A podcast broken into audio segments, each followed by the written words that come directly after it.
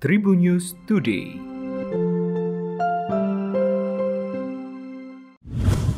Halo Tribuners, berjumpa kembali bersama Hakim di Tribun News Today dan Hakim akan berbagi informasi menarik hari ini mulai dari informasi nasional, regional, selebritis hingga informasi olahraga.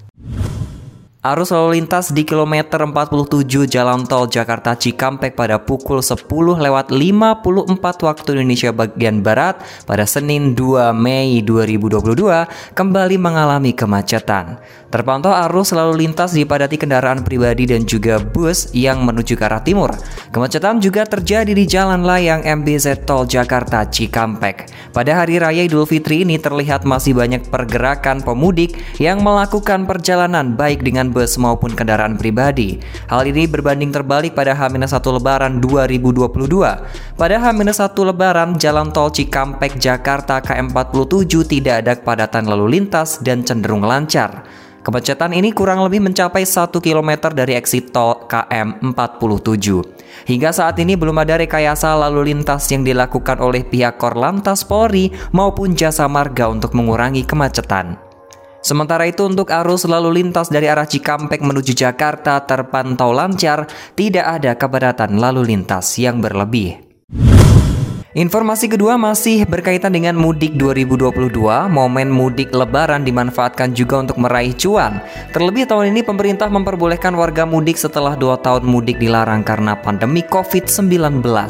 Mengupas sisi lain mudik lebaran 2022 seakan tak ada habisnya. Banyak kisah-kisah menarik yang bisa ditelisik. Pedagang kaki lima di Pelabuhan Merak Banten misalnya mendapatkan uang untung dari hasil jualan selama mudik lebaran 2022. Salah satu di antaranya yaitu Nur Hayati 56 tahun pedagang kopi keliling di Pelabuhan Merak, Banten. Dampak melonjaknya pemudik yang akan menyeberang ke Sumatera melalui Pelabuhan Merak, Nur Hayati mendapatkan keuntungan hingga 1 juta rupiah dalam semalam dari hasil jualan kopi dan juga mie instan. Nur Hayati orang kampung Sukamaju, Kecamatan Pulau Merak ini biasa berdagang pada malam hari setelah sholat tarawih yakni sekitar pukul 20 hingga waktu sahur sekitar pukul 3 pagi. Dirinya mengatakan di hari-hari biasa sangat jauh dari penghasilan yang saat ini berbeda dengan penghasilan mudik lebaran tahun 2022. Dirinya mengaku penghasilan saat ini di saat mudik lebaran mencapai 500 ribu hingga 1 juta rupiah per harinya. Nur Hayati mengatakan yang paling besar keuntungan berjualan kopi dan mie instan yaitu sejak lonjakannya pemudik di tanggal 29 hingga 30 April kemarin. Informasi ketiga datang dari selebritis tanah air. Setelah menjalani long distance relationship atau LDR, Tasya Kamila dan suami Randi Bahtiar akhirnya kumpul bersama dalam suasana lebaran di Amerika Syarikat.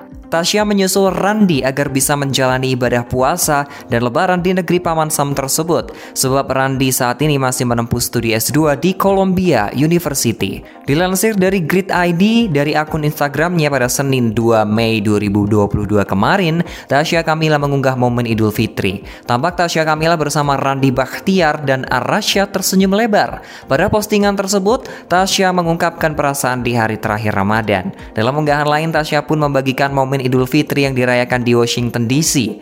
Tasya Kamila dan Randi Bahtiar serta anaknya Arasya tampak berfoto bersama memakai outfit berwarna biru.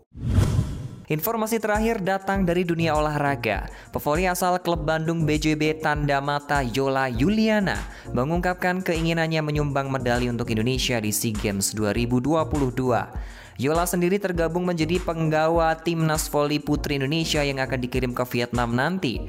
Keinginan dari Yola itu juga diikuti dengan persiapan yang matang agar bisa tampil dengan maksimal. Untuk itu, Yola juga membeberkan persiapan dari timnas putri voli Indonesia terkait persiapannya menghadapi SEA Games 2022. Dia sendiri mengaku telah siap untuk menghadapi SEA Games 2022 meski persiapannya termasuk sangat singkat. Meski begitu, ia sudah siap untuk berjuang mati-matian sejak awal pertandingan nanti.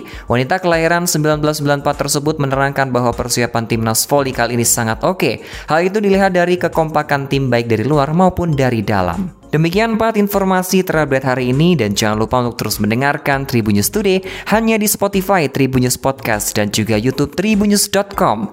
Tetap patuhi protokol kesehatan 3M dengan memakai masker, mencuci tangan, menjaga jarak atau menjauhi kerumunan. Saya Hakim pamit, salam sehat untuk semua, selamat merayakan Hari Raya Idul Fitri.